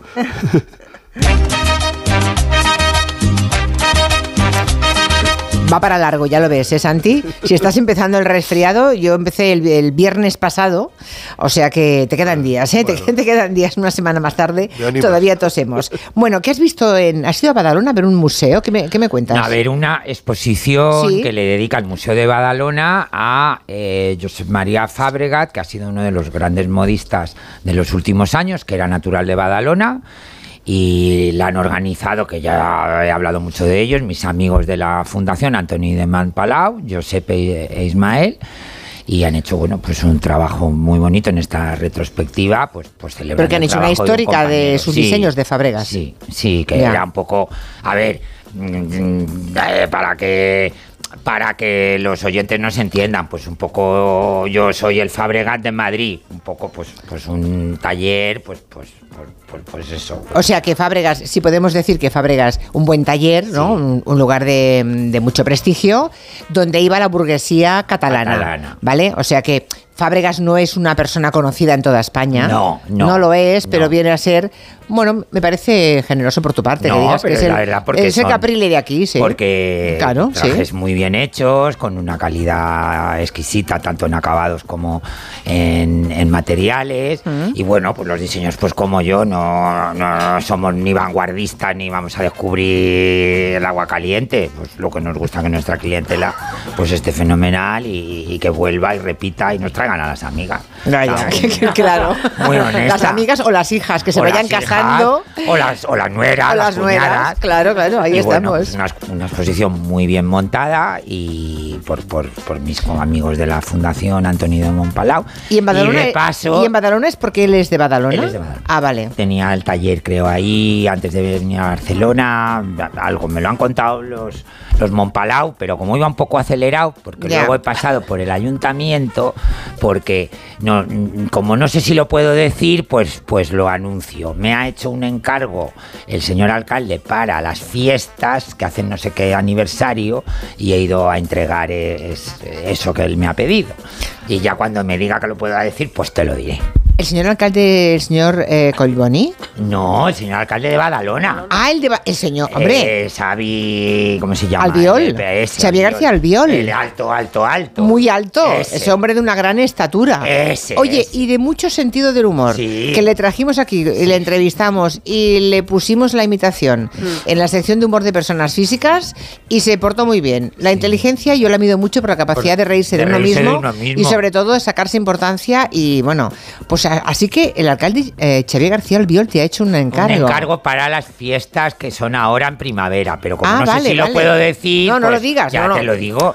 No lo digas. Mira, y hablando de reírse de uno mismo, como tú no viste el primer capítulo de Maestros. No, no lo he Te visto. lo digo yo, que salgo también disfrazado. No te digo de qué, para que no te hago spoiler. No, pero el y, que, me- el, y nos reímos mucho, yo me lo pasé fenomenal. el que ya hemos- el que ya se ha emitido. El que se emitió el no, hombre, pero pasado. ¿te crees que no he visto las fotos? Ah, ya has visto las Hombre, fotos. no vi Ah. el programa porque no, no se, se me pasó, esa es la verdad, lo siento. Es que fui tre- trending tropic esa noche. Claro. ¿Qué es fuiste que- qué? Trending tropic. Tropic, Tropic, Tropic. De trópico. Bueno, hoy Noelia nos trae uno de los actores más emblemáticos de Hollywood, de los años dorados. Ay, me pongo gato Barbieri porque esta canción, esta música, esta melodía me encanta. Es la del último tango en París. Nos viene a hablar Noelia de Marlon Brando, que dicen que se dijo mucho tiempo que era el mejor actor de todos los tiempos. Lo que ocurre es que hay algunos nubarrones que últimamente no sé yo si han cambiado la imagen que teníamos de él. No sé, ¿a ti qué te parece, Noelia? Lo dices por el último tango en París. Lo ¿no? digo por el último tango en Mm, París, Por sí. las cosas que contó María Schneider, sí, pero ¿sabes qué pasa? Que él, la verdad que la parte final de su carrera fue todo tan declinante y tan que yo creo que ya hacía tiempo que teníamos una imagen como muy distorsionada ¿no? Sí. de lo que había sido su trayectoria, su persona. Bueno, de todas maneras, para quien le vio en un tranvía llamado Deseo de Elia Kazan, pues eh, yo me imagino que siempre se recuerda a esa interpretación, esa presencia física y su voz gritándole a la noche, Estela, ¿no? Toma ya. Grito ahí. Mira, casualmente Stella Adler se llamaba la maestra de interpretación de Brando. Sabéis que esta mujer fue quien llevó a Estados Unidos el método Stanislavski, que consistía bueno, en interpretar con el mayor realismo posible a un personaje al que previamente se había estudiado con un gran nivel de detalle. Digamos que el método, que es como después eh, se, se conocía ¿no? esta, esta- este sistema de enseñanza o de aprendizaje, pues lo que hacía era trasladar la psicología a, la creación de personajes. ¿no? Eh, el apostolado de Adler fue súper exitoso, como sabéis, y ha durado varias generaciones de actores en Estados Unidos, concretamente en Hollywood, pero Brando fue uno de sus principales pupilos y ella además con él mantuvo una especie de relación de prohijamiento, o sea, había muchísima cercanía entre los dos y de hecho Brando en algún momento llegó a vivir en su casa porque él no estaba bien en su propia casa, tenía una muy mala relación con su padre. Su madre desapareció de su vida siendo él un niño, con siete años más o menos, era una mujer con problemas eh, de salud mental, tenía eh, una adicción con el alcohol, había un, tema y además, bueno, en general era una mujer con bastantes dificultades. Esto lo sufrió muchísimo, pero además sufrió a su padre, que era un hombre autoritario, que no terminaba de comprender a este hijo sensible y con el que siempre tuvo muchísima, muchísima tensión. Hay una película documental que es de la que, en realidad, la Sí. que me ha actualizado el tema de Marlon Brando y la que me ha hecho que, que me apeteciera traeroslo hoy aquí, que se puede ver en varias plataformas y que se titula Listen to Me Marlon, o sea, escúchame Marlon. Y em, en esta peli eh, sus realizadores recuperan cientos de horas, pero cientos, ¿eh? el montaje de la película es larga, son dos horas, pero había 200 horas de audio de Marlon Brando en las que él conversa consigo mismo en una especie de intento muy personal por conocerse con una mayor profundidad. Es como si estuviera queriendo construir al personaje Brando siguiendo el método Stanislavski para hacerlo se autohipnotiza. It is like a wonderful soft dream. Since I don't do anything else well, I might as well put all my energies into being as good an actor as I can. Ay, no me gusta la voz que escucho. Ya, es que no- Está muy distorsionada. Él tenía una voz más, muchísimo más bonita que esta voz. Bueno, tenía una voz que no se correspondía con su físico. Cuidado con eso, ¿eh? porque a lo mejor la idea que tenemos de su voz es la del doblaje. No sé si a lo mejor Joan nos puede captar por ahí algún otro cortecillo, eh, pero tenía una voz un poco así, ¿eh? es eh, bastante Pues sorprendente. entonces tengo un mal recuerdo, entonces eh, tengo un recuerdo falseado en mi cabeza. Puede ser, puede Claro, eso nos pasa a todos, ¿eh? de, de haber visto claro. Durante muchos años las películas dobladas y siempre ya le ponemos esa voz a esa persona. Claro, siempre doblaban a Brando grandísimas voces. Sí, Muy, pero muy viriles, muy viriles. Sí, muy pero- varoniles. Pero muchas veces, eh, muchas veces ocurre que mm, actores muy estrella como Brando, doblados aquí por voces maravillosas, cuando hemos oído su voz real hemos dicho, jo, aún es, aún es mejor, Sí. es maravillosa, Sí. pero en este caso... No, te aseguro en que este no lo caso me he quedado, bueno, es como Humphrey Bogart, el día que oía Humphrey Bogart. Humphrey Bogart de verdad, también era una voz así como Sí. muy nasal, sí, ¿no? sí, sí. Son un poco nasales, sí, sí, Sí. Brando tenía ese tipo de voz y además conforme se fue haciendo más mayor, eso se acentúa. Pues qué pena, porque no se correspondía con su físico, No, en efectivamente. absoluto, bueno, ¿y qué desvela eh, la película? ¿Hay Uf. cosas desconocidas de él? Claro, hay una intimidad en la película, te coloca en una situación de intimidad con Brando mm, bastante inquietante a veces, porque yo eh, en algún momento sentía que igual no tenía que estar viendo eso, porque es que solo deja, solo escucha su voz. Es él en, di- en di- en diferentes momentos de su vida hablando consigo mismo. Es verdad que también hay cortes de entrevistas, también hay entrevistas a personas de su entorno o entrevistas de época, ¿no? Pero claro, no deja de ser él, ¿no? Es como una aproximación a esa intimidad eh, que por otro lado, mm, claro, eh, hay intimidad, pero no hay secreto, porque él no se contaba a sí mismo sus secretos. Entonces lo que tienes que tener es la paciencia de escuchar las dos horas para formarte tu propia opinión. ¿Y ¿Quién, qué- quién era esta persona? ¿no? ¿Y qué opinión te has formado de Marlon Brando? Pues mira, te diría que era un hombre absolutamente torturado desde la infancia por ese sentimiento de profundo abandono por parte tanto de su madre como de su padre y un hombre que tuvo una pésima gestión de la fama, de las peores que yo he visto nunca. La película empieza en ese momento tan delicado, tan terrible de su vida, recordad 1990, eh, de pronto salta a la luz pública un hecho terrible, que es que en su casa de Beverly Hills se ha producido un asesinato. Su hijo mayor, que es el resultado del primer matrimonio de Marlon, en este caso con una actriz india, Christian, eh, ha asesinado a un cuñado, ¿no? que es eh, la pareja de una hermana del Cheyenne, que recordad que cinco años después se suicida y que en el momento del asesinato de su novio, pareja, padre de su hijo, estaba embarazada de ocho meses. O sea, todo este hecho terrible y brutal le golpea súper duramente y la, y la película abre con ese momento suyo en el que convoca a los medios de comunicación en la puerta de su casa en Mulholland Drive para explicarles lo que acaba de suceder. Eh, claro, te quedas absolutamente flipada porque también te pasa, Julia, que escuchas su voz y es la de un hombre mayor con un sobrepeso descomunal y absolutamente quebrado que rompe a llorar frente a un montón de micrófonos. Y es como si estuviera doblando la servilleta de su vida, ¿no? Un poco tengo que rendir cuentas ante vosotros, pero vosotros me habéis traído aquí. Es la fama lo que me ha traído aquí. ¿no? La- sí, es terrible. La fama ha interferido muchísimo en mi vida familiar y ha sido imposible construir algo estable ¿no? y que permaneciera un poco al margen de todo lo que implica estar en medio de este jaleo ¿no? que es Hollywood. Entonces, bueno, te quedas, en fin, bastante sobrecogida y a partir de ahí es una visita a su trayectoria como actor. Y bueno, hay momentos fascinantes, ¿no? Porque además recuperas escenas mágicas de sus películas más importantes, pues por supuesto un tranvía llamado Deseo o La Ley del Silencio. Eh, ves cómo su carrera se complica, ¿no? A partir de los años 70, eh, sobre todo después del último Talgo el París, que es una peli de 1972. Él en esa época ya tiene problemas también, en este caso con su primera mujer que finge el secuestro de su hijo mayor Christian para pedirle un rescate a cambio. O sea, es un hombre que siempre tiene situaciones personales Extremas. muy extremas. Caray. Sí, muy difíciles de gestionar y eso está sucediendo a principios de los 70. A partir de ahí, la carrera de Brando se complica muchísimo. Sabéis que quien le salva un poco de esa deriva ¿no? hacia, el hacia géneros cinematográficos muy lamentables, pues es Coppola. Hay unos momentos en la cinta en los que le llama, en la película, perdón, en los que le llama de todo. Sabéis que Coppola se quejó muchísimo de él, especialmente después de filmar Apocalipsis Now, porque fue una verdadera tortura. Coppola dijo aquello, me enfrenté a Vietnam, pero sobre todo me enfrenté a Marlon Brando, ¿no? Eh, entonces tienen una bronca pública terrible y él en las cintas le pone a parir, claro, dice, ¿cómo se le ocurre contar esto fuera? ¿no? Yo lo que he intentado por todos los medios es salvar su producción. Eh, Marlon Brando llegó a reescribir el guion entero y a grabarlo en cintas de audio, para que Coppola entendiera la película que sí que tenía que hacer, es decir, debió volverles a todos absolutamente locos. Además cogió un peso absolutamente desmedido. Déjame, eh, que, déjame que pongamos ahora a Sí. Marlon Brando voz original Ah, vale. eh, en un fragmento pequeñito de Apocalipse Now, hablando de Coppola. A ver. You're neither. You're an errand boy. sent by grocery clerks collect a bill. Esa es la voz de Marlon Brando. Veamos ahora la voz de Marlon Brando doblado Ay. en España para que comparemos.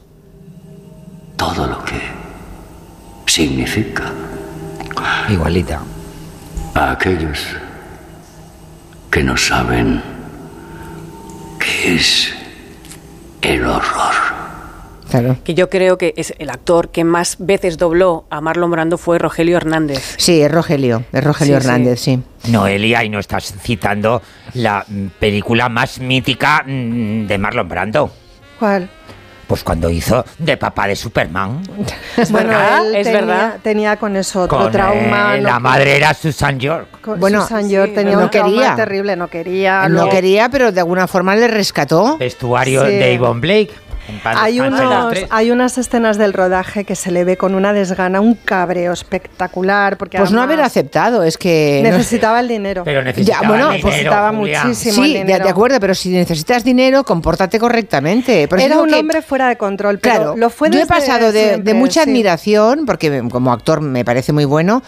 La verdad es que con la voz de Rogelio Hernández, ¿eh? con la voz que, que no me acordaba que era Rogelio, es verdad, eh, que Nuria ahora lo ha recordado. Pero, pero ya últimamente todas las cosas que he leído sobre él eh, me han ido enterrando el mito, porque oye, si necesitas el dinero y ti- ti- tienes que hacer de papá de Superman, pues lo haces con una sonrisa. Y si no, no lo hagas, tío. O sea, Ya, era un hombre impredecible, era problemático, era es que además era tiene toda la pinta de que era muy violento, además. No, mm, que no hay restos de eso. De hecho, en Ya. la intimidad, sabéis que él tuvo un chorro de hijos. Y en la intimidad parece ser que con sus hijos y demás era un hombre bastante tierno y bastante obsesionado además con protegerlos y todas estas cosas.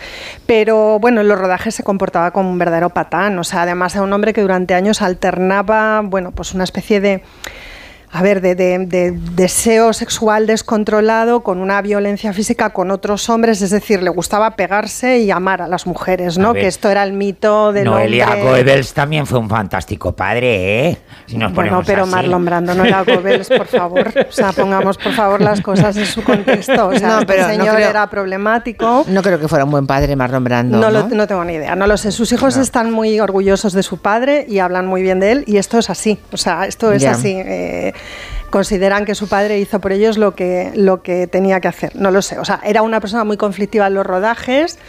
Eh, también tuvo amigos entrañables que le quisieron muchísimo. Sabéis que su casa la compró Jack Nicholson, con quien él compartía una intimidad tremenda porque eran vecinos. Y en algún momento él le había dicho a Jack que no quería que su Vaya casa dos. se convirtiera en un Uh. santuario. Entonces, este compra la casa, bueno, pues para evitar que haya una peregrinación. Tenía muchísima relación con Nick Nolte también, que también es otro hombre con un perfil curioso. Y bueno, o sea, quiero decir, yo no, no me hubiera yo ido a cenar nunca con Marlon Brando, pero creo que también era un ser muy torturado, que llevaba consigo, cargaba consigo traumas muy fuertes. Y, y lo que también creo es que sí ha sido probablemente el mejor actor de todos los tiempos, porque había una entrega Claro, esto también pasa. Había una entrega tremenda ¿no? a los personajes y cuando se les sabía dirigir eh, lo daba todo, lo daba todo. Ahora sí, luego pues era un señor un poco desagradable, pues es probable que sí. Tenemos Bueno. una, una nómina muy amplia de personas destrozadas con las que nunca debió ser fácil relacionarse justo en el Hollywood de esta época, ¿no? O sea, en general llegaron ahí personas... También os recuerdo que Marilyn Monroe eh, siempre dijo que el hombre que más la había respetado y que mejor la había tratado había sido Marlon Brando. Era el único hombre que se acercó a ella sin ninguna intención de nada y que la quiso de una manera cordial y como una hermana. O sea, debía ser alguien muy impredecible. O sea, creo que Ya, sobre ya. todo era impredecible. O sea, podía tener buena sintonía con alguien y de pronto pues dejar de tenerla o enfadarse muchísimo. Era iracundo. Bueno, todo eso se ve en la película porque se le escucha. O sea, se escuchan las grabaciones y, y se enfadaba, se enfadaba muchísimo. Sí, sí. Bueno, ¿a ti te gustaba como actor? ¿Te gusta como actor? Bueno, a mí Mm. es que era de la de mi generación es el que le compró la casa, que me parece para mi, mi humilde opinión, ¿eh? Pa- me parece mejor actor quizás porque he visto más películas de él, que es Jack Nicholson. ¿Te gusta más Nicholson? A mí sí, pero seguramente Julia, porque he visto más películas de él, de Marlon Brando, pues he visto pues, la mítica El tranvía llamado Deseo Apocalipsis Now nunca la vi. ¿No? Bueno, pues tienes que ver. y Un día deberíamos hablar del rodaje de Apocalipsis Now, como Sí, que Noelia también hay varios comentaba, libros, claro, dos eso o de- tres por lo po- el por lo momento Marlon Brando, pero es que toda la película Toda, fue un delirio. toda. Coppola quedó traumatizado por la dificultad del rodaje. Por Marlon Brando, en parte. No, no, pero por todo, no, Por no, no, todo. fue difícil. todo, en claro, esa película o sea, todo, Ya, ya. todo. Bueno, bueno. Allí no había uno enterito, ¿eh? Estaban todos muy perjudicados, incluido el propio Coppola. O sea Mm. que también es que se juntaron unos cuantos que, en fin. Tres minutos y seguimos. Que se encargue de esto Clemenza. Gelo, de 3 a 7 en Onda Cero con Julia Otero.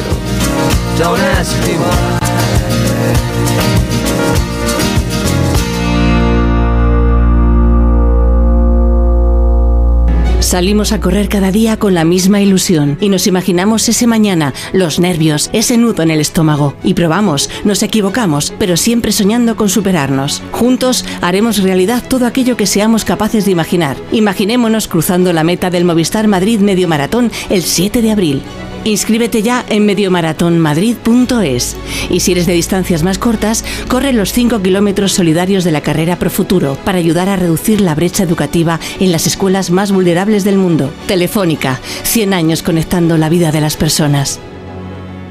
Piensa en un producto. Y ahora imagina que comprando dos te llevas tres. Bien, ¿no? ¿Eran unas finísimas Campofrío? ¿O un pack de atún claro albo en aceite de oliva? ¿No? Da igual. Porque en Supercore, Hipercore y Supermercado El Corte Inglés tenemos miles de productos más a 3x2. En tienda, web y app. Alguno será. Supercore, Hipercore y Supermercado El Corte Inglés. ¿Qué necesitas hoy? ¿Un cóctel o un refresco?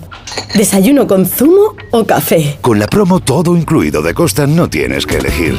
Las bebidas son gratis. Reserva tu crucero hasta el 12 de marzo y disfruta del paquete de bebidas gratis. Infórmate en tu agencia de viajes o en costacruceros.es. Costa. ¿Cansado? Revital. Tomando Revital por las mañanas recuperas tu energía, porque Revital contiene ginseng para cargarte las pilas y vitamina C para reducir el cansancio. Revital, de Pharma OTC. Llega la rebaja final al corte inglés. Todo al 60% de descuento en estas marcas de moda para mujer. Woman, Tintoretto y Woman Limited, Joyce Mujer, Southern Cotton y Green Coast, Emphasis, Boomerang e Easywear. Hasta el 29 de febrero, rebaja final en el corte inglés. En tienda web y ¿Cansado de toser? Toma Herbetón Respire. Herbetón jarabe con extracto de pino y eucalipto espectora y reduce el espasmo bronquial. Herbetón Respire. Consulte a su farmacéutico o dietista. Si se te acelera el corazón con el Mundial de MotoGP, no te puedes perder la presentación oficial del equipo Repsol Honda.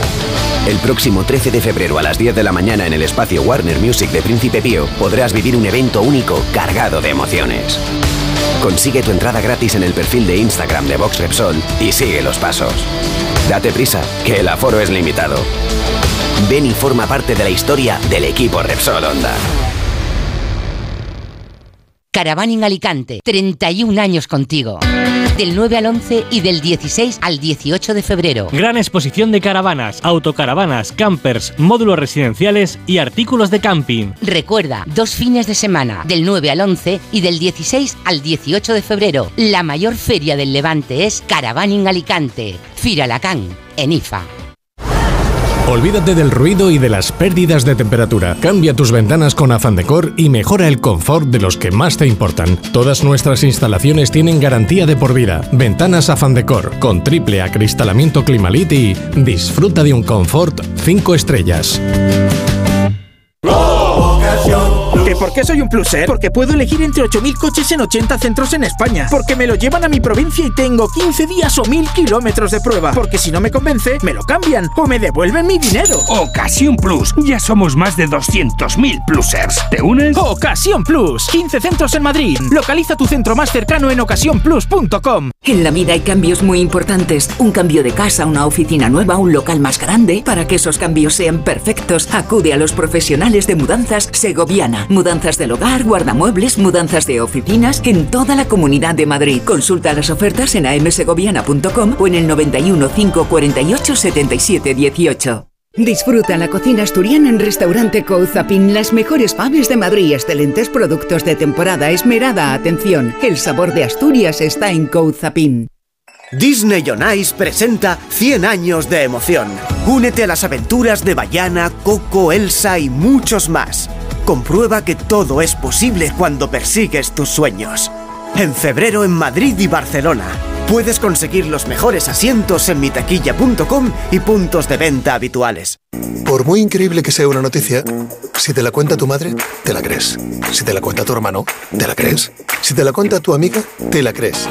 Si te la cuenta Carlos Alsina, Julio Otero o Rafa La Torre, te la crees. Una de las claves de la confianza es la cercanía, la gente que ves todos los días o que escuchas. Porque en un mundo lleno de ruido y de noticias falsas, la credibilidad, la pluralidad, el rigor y la cercanía de Onda Cero hacen de nosotros la radio de confianza. Onda Cero, tu radio.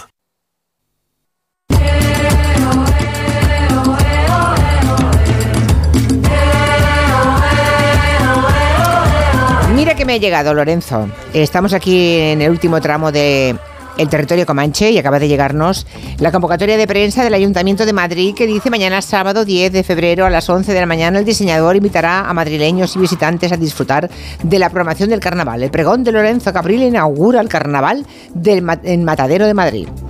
Así a que, las 11. Así que era verdad todo, ¿eh? Era verdad, claro, era verdad. Si no, ¿de qué me voy a afeitar yo y a rapar a Aldos? Oye, que por cierto, lo que me he enterado es que te van a caracterizar los maquilladores del teatro, Teatro español. español, claro. Poca broma. Eh, porque son amigos. Pero y en claro, no, no podemos saber de aquello, es que No, intrigadísima eso no se puede. que- Bueno, a ver, si se Es rapa el pelo es tope secret. y se quita la barba es porque hay una caracterización muy bestia en la cara. Pero es que no sé qué puede ser típicamente madrileño que exija que él se pele como una Pues caniquilla. es muy madrileño. Ay, que, que, que sin Porque vivir. yo dije, no me voy a de máscara veneciana. Pues no. claro. Bueno, mañana a las 10. madrileño. Mañana a las 10 Salimos se de desvela el misterio. Bueno, vamos a escuchar una voz que seguro que va a ser un descubrimiento para muchas personas. la vida entera, píntame a color. Se llama Nat Simmons y acaba de publicar su nuevo disco. Sí, es curioso como en la semana que llevamos, ¿no? Que algunas necesitan llevar la palabra zorra en una canción. Que yo estoy muy a favor de la libertad de expresión y de que cualquiera ponga su canción como quiera porque me parece perfecto. Pero también hay otras que hacen buenas canciones, componen bien y, quizás se hacen respetar por eso. No hace falta que llame la atención con según qué palabras, ¿no? Es el caso de Nat Simmons, que es madrileña y que reivindica el poderío rockero femenino en su nuevo disco que se llama Felinas, donde ha invitado a cantar a otras compañeras de la música. Es su quinto disco, lleva muchos años trabajando, muchísimo, muchísimo, muchos escenarios, muchos conciertos, porque a veces hay gente que no tiene toda la proyección de los medios, pero están ahí picando piedra y trabajando duro, ¿no? Como es el caso de Nat Simmons. Estamos escuchando esta versión, esta adaptación al castellano del Call Me de Blondie, pero si queréis saber, por ejemplo, de quién se ha rodeado en este disco, pues nada más y nada menos que de Nina de Juan del grupo Morgan.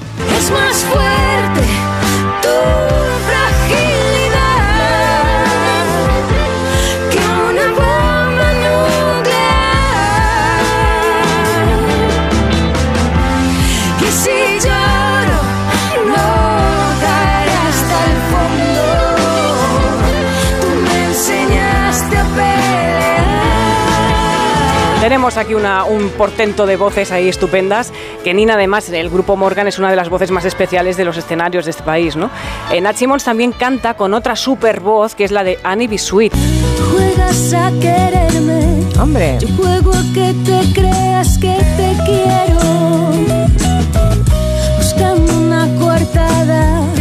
Me das una pasión que yo no espero. Se une Julia Otero a esas voces. Esta es Luz Casal. Nada. Bueno, es una versión. Vas a engañarme. Es que la versión, bueno, el no me importa nada de Luz Casal es tan potente. Y además, una letra escrita por una mujer, por Gloria Barona, hermana de Pancho Barona, que también puso la música. O sea, tenemos una historia ahí detrás de esta canción tan grande y esta es una versión muy bonita, escuchemos. Y no me importa nada.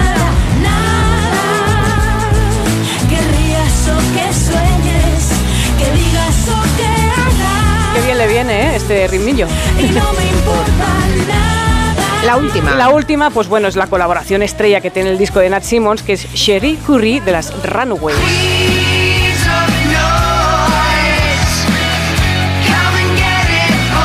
Un grupazo para quienes sean rockeros y conozcan a las Runaways.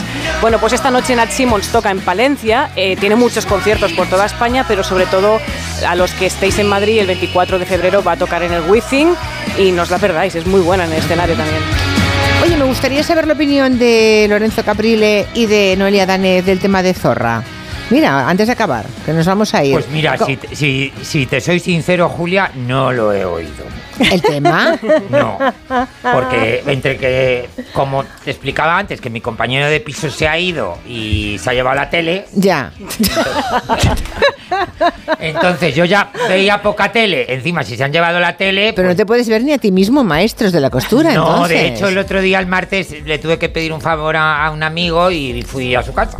Qué pena que no vivas en Barcelona porque yo te tendría en Sí, casa. es. Porque ver contigo el programa debe ser muy- Sí, una es locura. verdad. Lo suyo, ¿eh? He visto los titulares y bueno, pues que unos escandalizados, otros que no, otros. Pues bueno. Te da no- igual. No, tengo opinión. Vale. Mira, para tema polémico, y ahí te lanzo el guante, es el cartel de Semana Santa de Sevilla de Hombre, este año. aquel señor tan guapo. Eh, guapísimo. Sí. ¿Ya lo has visto? Sí. ¿Has- has- ¿Ya lo has comentado aquí? No. Pues mira. Bueno, sí, sí, a ver, ah, sí, pero no, que lo, lo que no hemos hecho es un gran debate, pero sí lo comentamos, claro. que es, que, es que hay un gran debate en Sí. Sevilla, ¿eh? Hay guerra civil. Ya, ya, ya. Ahí lo dejo. Porque Yo está- estoy a favor. Bueno, porque ¿De qué llevas, estás a favor? llevas- Yo del cartel. Hombre, es una monada. lleva un paño Hombre, ya. tapando. Ojalá se me apareciera esa cosa a mí en mis oraciones. Te volvería hasta la fe, ¿no? voy- no, la fe la tengo. No, es la decir, tiene, que- la Que yo todos los viernes a mi Jesús de Medinaceli, Es ¿eh? verdad. que no es tan guapo como este del cartel, ¿eh? Hombre, No. Jesús de Medina Celi es de las también Da imágenes da un poco de miedo. más mieditas que hay en Madrid. Sí. ¿eh? ¿Y a Noelia Danez qué le ha parecido A de mí, la canción? a mí me encanta Nat Simmons, es lo que os puedo decir. Pues, eh, hombre, en la medida en que ha dado pie al vídeo de Polonia de Facha, pues me ha hecho bastante gracia. No sé qué malas canciones eligen, pero sí, entiendo. ¿no? sí, vale, muy estamos mala. de acuerdo, estamos de acuerdo. Pero entiendo que como es imposible eh, posicionarse bien en Eurovisión, pues como que ya da un poco igual. Es la lectura que he hecho, ¿no? Me ha parecido entender que las cosas iban por ahí. La canción la he escuchado refilón y me ha parecido espantosa. Y, y me encanta Nat Simmons. Es que quiero ir a verla al We Think aquí ahora cuando Ya, venga. ya. Venga, pues Pero que, que empoderamiento no gracias, no es eso, ¿verdad? Mm, pues, Yo, yo creo que no. No. mm, no, es Bueno, que- yo ya lo he dicho, eh, llevo días diciéndolo, pero bueno, eh, quería saber si estáis de acuerdo o no, porque hay gente que de- defiende al máximo la canción, ¿eh? O sea, es que creo que como artísticamente me, me produce tanto rechazo, ni siquiera soy capaz de llevar el análisis mucho más allá. No, no sabría decir si eso empodera, no sé. De todos modos, Vale, la- vale. el arte empodera en función del uso que se hace de él. Entonces yo no sé si en determinados contextos la gente bailando esto se siente bien, pues supongo que eso les empodera, pero a mí como no me provoca bienestar porque me deja indiferente, pues no sabría decir la verdad. Que Julia, hablando de Eurovisión. sí. Hablando de Eurovisión. Sí. La canción que más he tarareado yo este año resulta que quedó la tercera para Eurovisión y yo no lo sabía. La de la noche entera. Hombre, Le vas a decir a no Julia que es la noche por favor, si esa, esa canción la he promocionado yo, hasta vamos, soy yo, me deberían dar una parte ¿Y, de la no, sonora y por qué no la fuimos a, a- a Eurovisión con esa canción? Ya, ¿Por qué? Porque siempre escogen... Eso, lo dejamos ahí. Vamos a dejarlo ahí. Vale, vale. Vamos a despedirnos, que nos quedamos con las ganas antes de disfrutar más de esta canción de Tino Casal.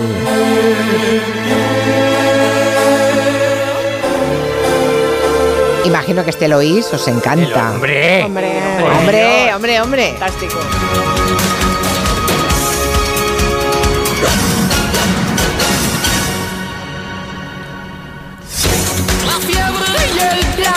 Es una canción perfecta para cuadrarla. ¿eh? Para hacer radio fórmula es maravillosa.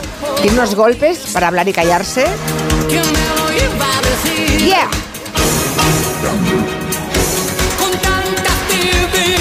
Queridos y queridas mías, míos, que tengáis muy buen fin de semana. Nos reencontramos el lunes. Ha sido un placer verte, Lorenzo. Muchísimas gracias, Julia. Te puedes permitir comer unas cuantas Unas palmeritas, de palmeritas estas de más porque estás muy delgadito. Bueno, sí. Mañana me tiene que caber el traje, ¿eh? Vale, vale, vale. Mañana te estaremos vigilando. Por favor. Nuria Torreblanca, Noelia Danes, Adiós. Adiós. Joan Quintanilla, Eulalia Rosa, todos los que veo.